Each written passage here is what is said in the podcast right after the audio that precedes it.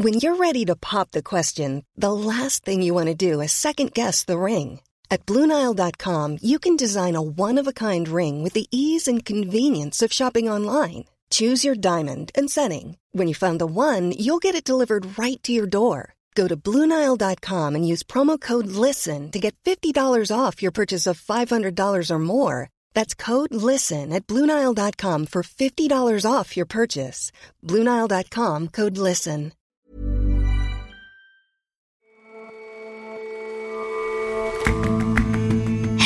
And welcome to The Intelligence from The Economist. I'm Ora Okunbiyi. And I'm Jason Palmer.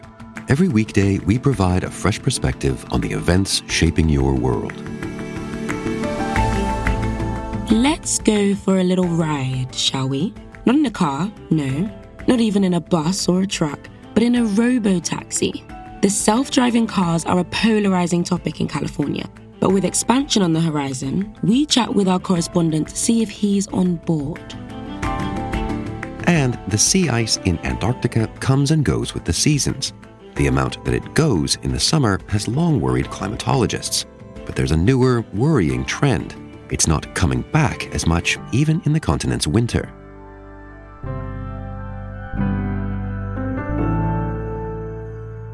First up, though,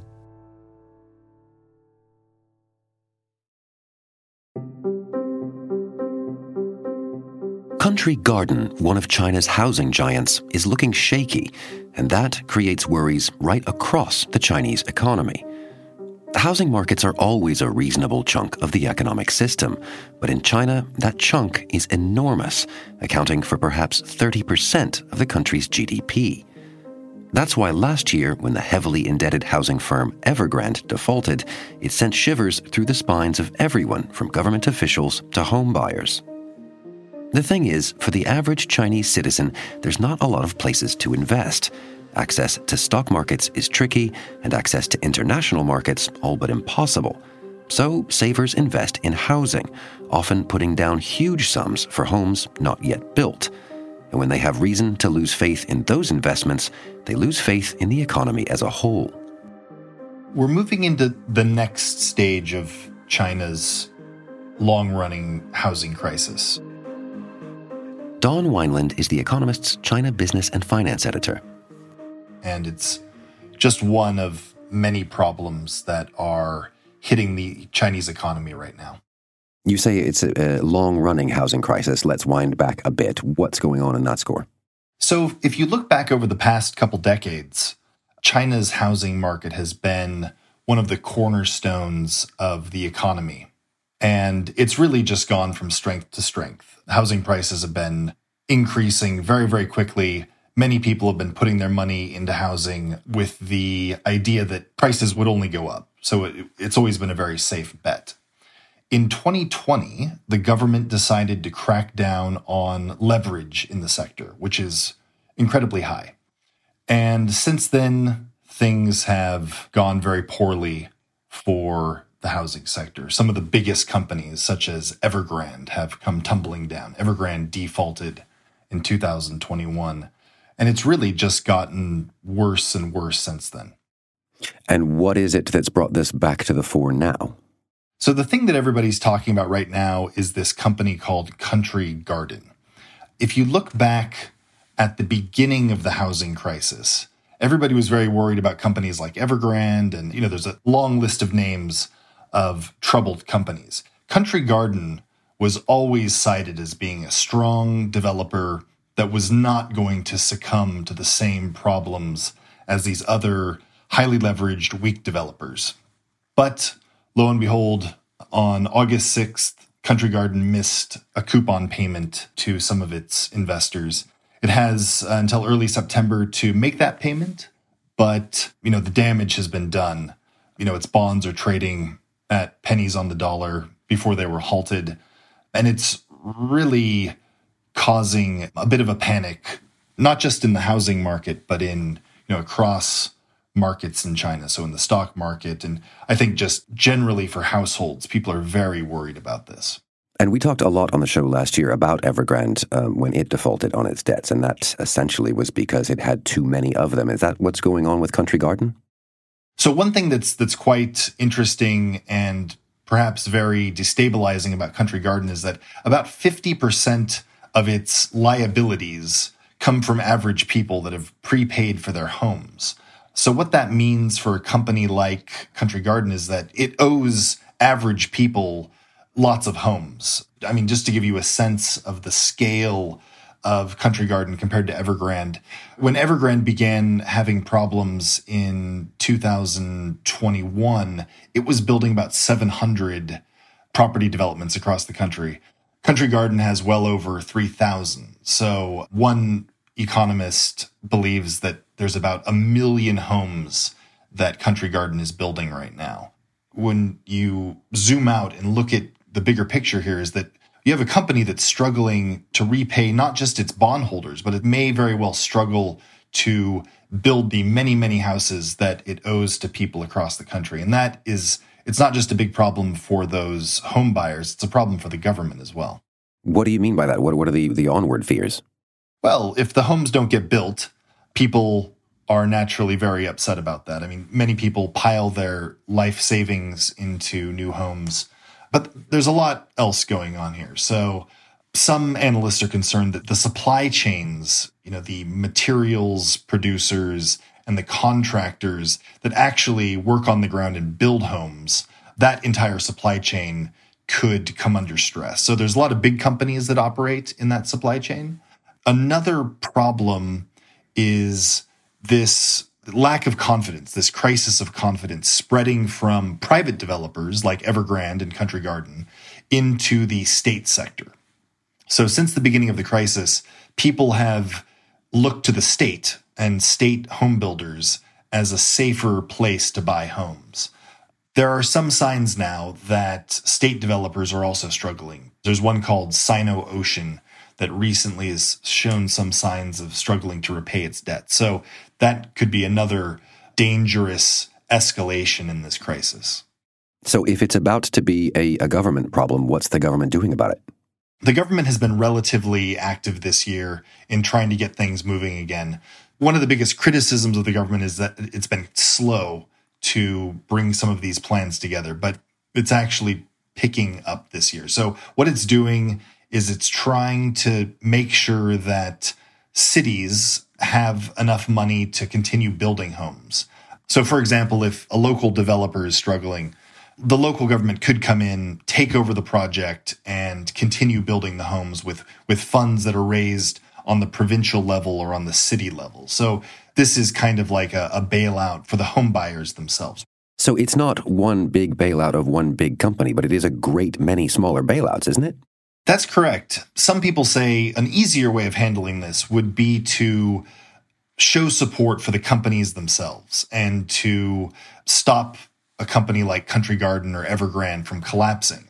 But, you know, that would kind of go against the initial ideology behind what's been going on in, in the Chinese property market. So this this crackdown on leverage that we were talking about earlier, that would kind of undo a lot of the work that the government has already been doing on that front. So they have not come in and bailed out a property company specifically, which may very well pay off in the long run. But what that's creating is lots of small problems all around the country that need to be dealt with on the local level. And this can be really tough. So these big developers, they're masters of their supply chain. You know, they've been doing this for decades and they're very good at building homes. It's much more difficult when you bring in local governments and, and have them trying to organize this type of construction.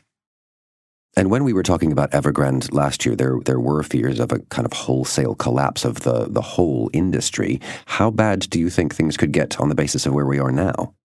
So the fact that we're actually talking about Country Garden defaulting right now is a sign that it's already very very bad. Just a couple of years ago, Country Garden's financials were not that bad themselves.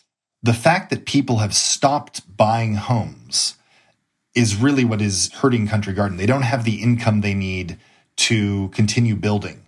So if we think about this big picture, the housing market has provided a sense of economic stability to Chinese people for decades. And as that comes undone, the sense of stability here is starting to fall away. So, this crisis that started in the housing sector really could mean a cold for the entire Chinese economy. The entire Chinese economy has already caught a cold from, from the housing market. You know, it makes up up to 30% of GDP. So, naturally, if there's a downturn in the housing market, the Chinese economy is going to underperform expectations. And this just adds to all of these other problems the geopolitical tension, the tech war that's going on with the US right now, just adds to all of these factors that are bringing down growth in this country.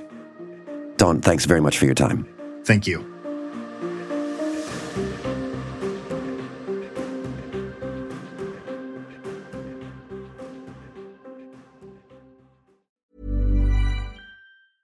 Hi, this is Janice Torres from Yo Quiero Dinero. From a local business to a global corporation, partnering with Bank of America gives your operation access to exclusive digital tools, award winning insights, and business solutions so powerful you'll make every move matter. Visit bankofamerica.com slash banking for business to learn more. What would you like the power to do? Bank of America NA, copyright 2024.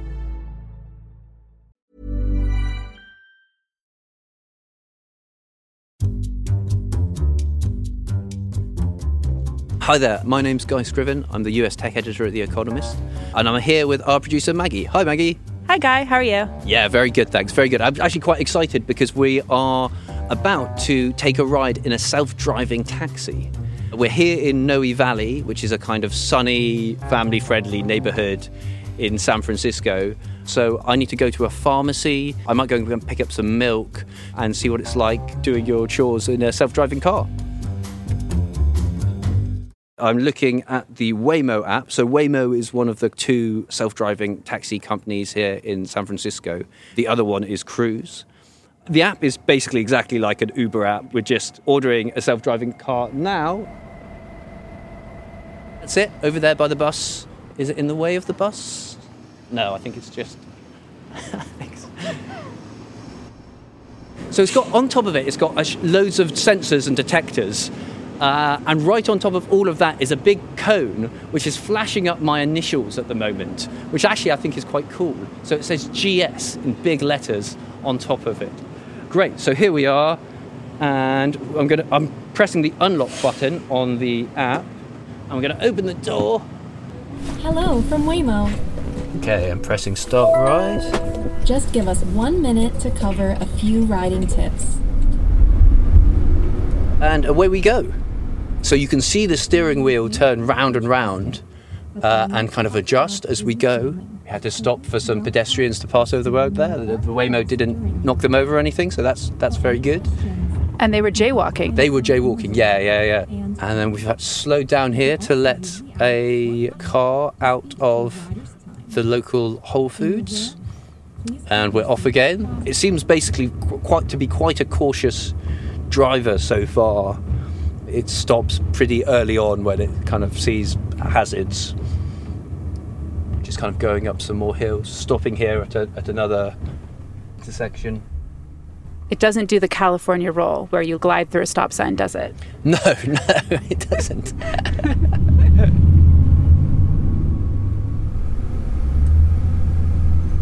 so we're on like a it's like a three lane road now, a bit busier than kind of the neighborhood streets we were on before. And we're heading east towards the center of the city.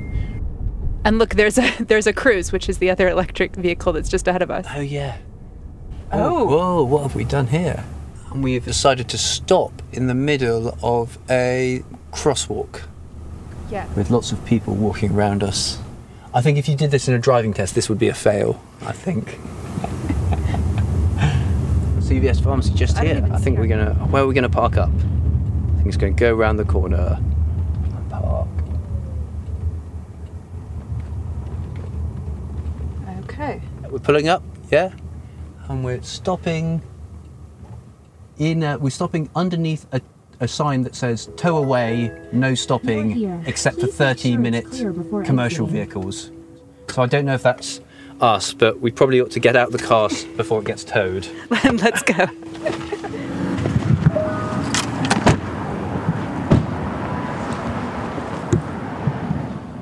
So, Guy, now you're off the road and back in hopefully a less hectic office. Where did this interest in autonomous vehicles come from? So, it's always been a kind of area of interest for large technology firms. Driving is particularly unsafe in America. And so a lot of companies have been developing self driving car technology. And San Francisco is one of the cities where you can actually hail an autonomous taxi and kind of drive around the city in it. Recently, the California Public Utilities Commission, which is an agency that regulates privately owned public utilities for California, made a decision to allow basically more driverless taxis on the streets of San Francisco. So, up until this point, the two big driverless taxi companies, which are Cruise and Waymo, had kind of limited ability to serve customers so Cruise was only allowed to operate at night and Waymo didn't charge for rides. It gave rides out for free. And so the decision by the California Public Utilities Commission basically allows both of these companies to run their services 24 7 and to charge customers. And how do San Franciscans feel about having these robo taxis on their roads? Well, it's been quite a polarizing topic here. At the hearing for the California Public Utilities Commission, there was a lot of discussion about the drawbacks of having these robo taxis around. There are three big buckets that people are worried about. The first one is safety. Robo taxis seem to be getting in the way of emergency responders. We heard the first responders the other day and we saw the charts. This is a danger to the citizens of San Francisco. Block the fire truck, block the police cars, they stop in the middle of the intersection. There are very clear issues. They have come up many times. That says to me that it's pretty obvious we need some rules, we need some regulations, we need some more safety. Shortly after we took out a taxi the other day, one of the cruise cars had a collision with a fire truck. Cruise afterwards said that their taxi had successfully identified the vehicle and also noted that the intersection was a particularly challenging one for humans and robots alike. Another area people are worried about is jobs. In San Francisco, there are lots of people who make their living driving Ubers, and they're worried that the robot taxis will come and take their jobs. And then there's a third set of concerns, which is a bit less serious, but boils down to the fact that these taxis just get in the way. Nextdoor, which is a social media app where people discuss local issues, if you go on there almost any day of the week, you'll see people complaining that a whole fleet of them would stop inexplicably in front of a shop or a big group of them would drive into a cul-de-sac and sit there for a while. Okay, so those are some of the problems, but surely there are some benefits, right? One really big benefit is that San Francisco, like a lot of other American cities, doesn't have a very extensive public transport system. And so it can help lots of people get around much more easily.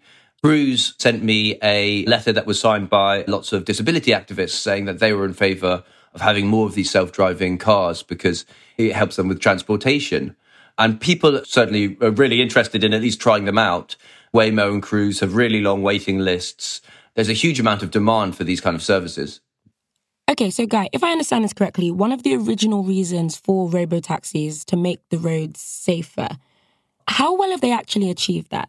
The principle of robots being safer drivers overall than humans kind of makes sense. They are much harder to distract. They can calculate things a lot quicker. At the moment, the self driving car companies have a bit of a publicity problem the cruise crash recently is quite bad news for them. Lots of people here in San Francisco are talking about it. It's brought up this issue of are these cars safe to be in, both from a passenger point of view and, you know, are they actually just a nuisance to the emergency services?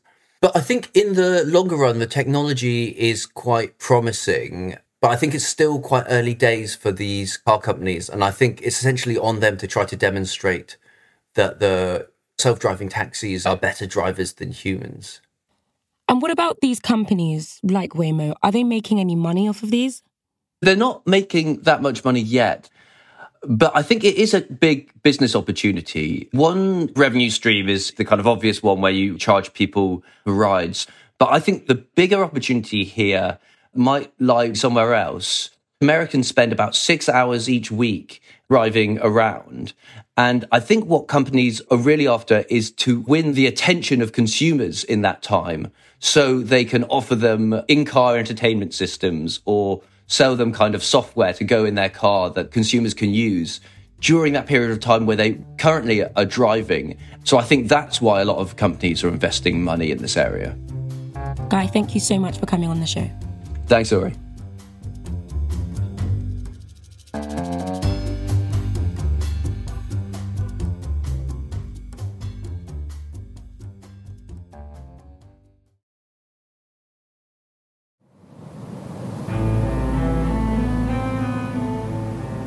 Right now, it's winter in Antarctica.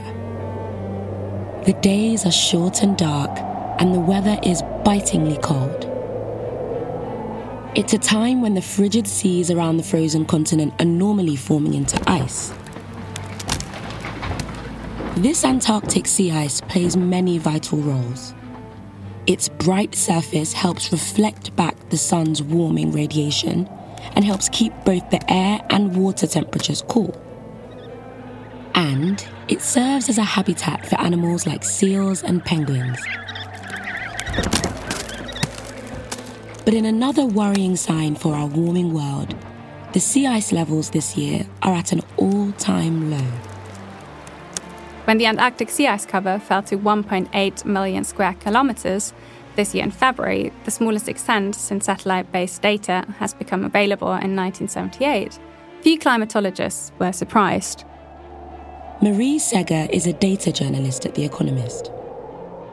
With climate change underway, such records fall frequently. They did so a year before and in 2017. But now Antarctica has moved into its winter, so the sea ice should be expanding rapidly at this time of year. It just isn't. So, how did the levels of ice end up so low this year? So, the ice is in constant flux. During the winter, it grows, during the summer, it melts. But as I mentioned in January and February this year, it was at a record low. But usually, Antarctica gains back much of its sea ice levels during winter. And scientists expected it to grow back relatively normally. And at first, that is what happened. In March, as Antarctica came out of its summer, ice cover in Antarctica began bouncing back at a rate close to the historical average. But then, towards June, the ice growth suddenly slowed. And by July 6, Antarctic sea ice was around 2.8 million square kilometers smaller compared with the average for that date between 1981 and 2010. And to give you a sense of that scale, that is about as large as Argentina or Kazakhstan. And has this shocked scientists? Yes, especially because, unlike the Arctic, where the maximum sea ice extent has been gradually shrinking, the range of ice cover in Antarctica has been relatively stable during the past half century. And between 1976 and 2014, the average area covered by midwinter sea ice in the region actually grew slightly. So the current changes are really unusual, not just in their timing, but also in their scale. So is this all a result of climate change then? At the moment, it's really too early to tell for sure. The lack of sea ice this year could represent climate change or an unusual confluence of temporary factors.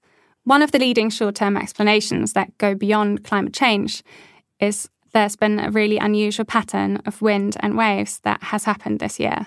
So, throughout June and July, there have been different winds that have been traveling from the Bellingshausen Sea towards the South Pole. And this could have helped to prevent the ice from forming near the Antarctic Peninsula.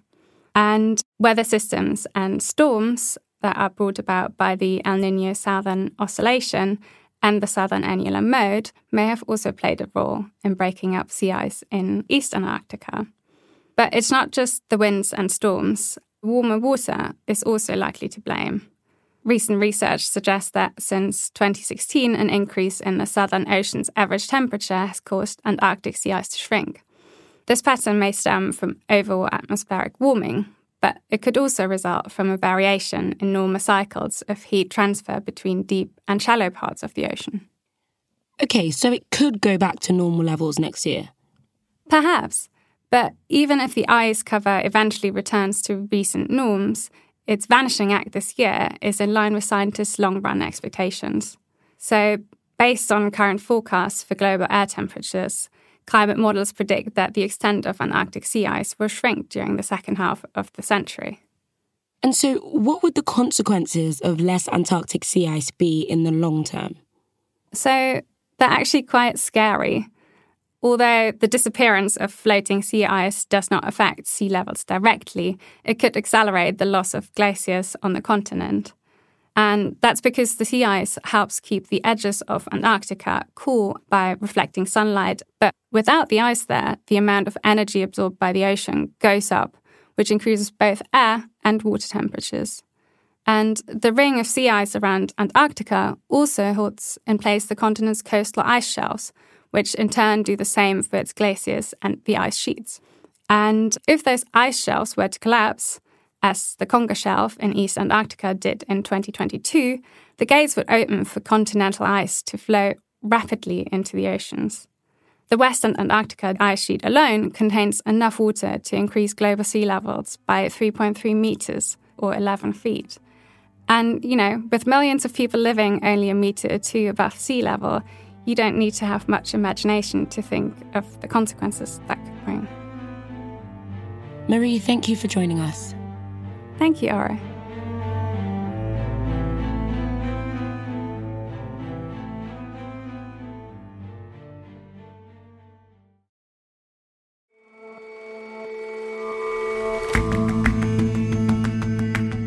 That's all for this episode of The Intelligence. We've got some news for you if you're a subscriber. The Economist's app now has a dedicated tab for this show and for all of our podcasts. It's the easiest way to tune in every day. And if you're not a subscriber, check out the special offer we've got at the moment a free 30 day digital subscription. Just go to economist.com slash intelligence offer or click on the link in the show notes. We'll see you back here tomorrow.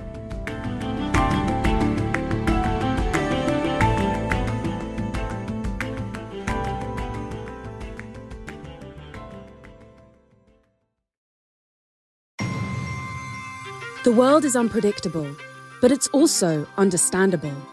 Economist Education offers a six week online course on international relations. Designed by The Economist editors and invited experts, it gives you the knowledge and insight to navigate the rapidly changing worlds of geopolitics, business, and technology. And as a listener, enjoy a 15% discount with the code POLITICS. So sign up now at economist.com forward slash international relations.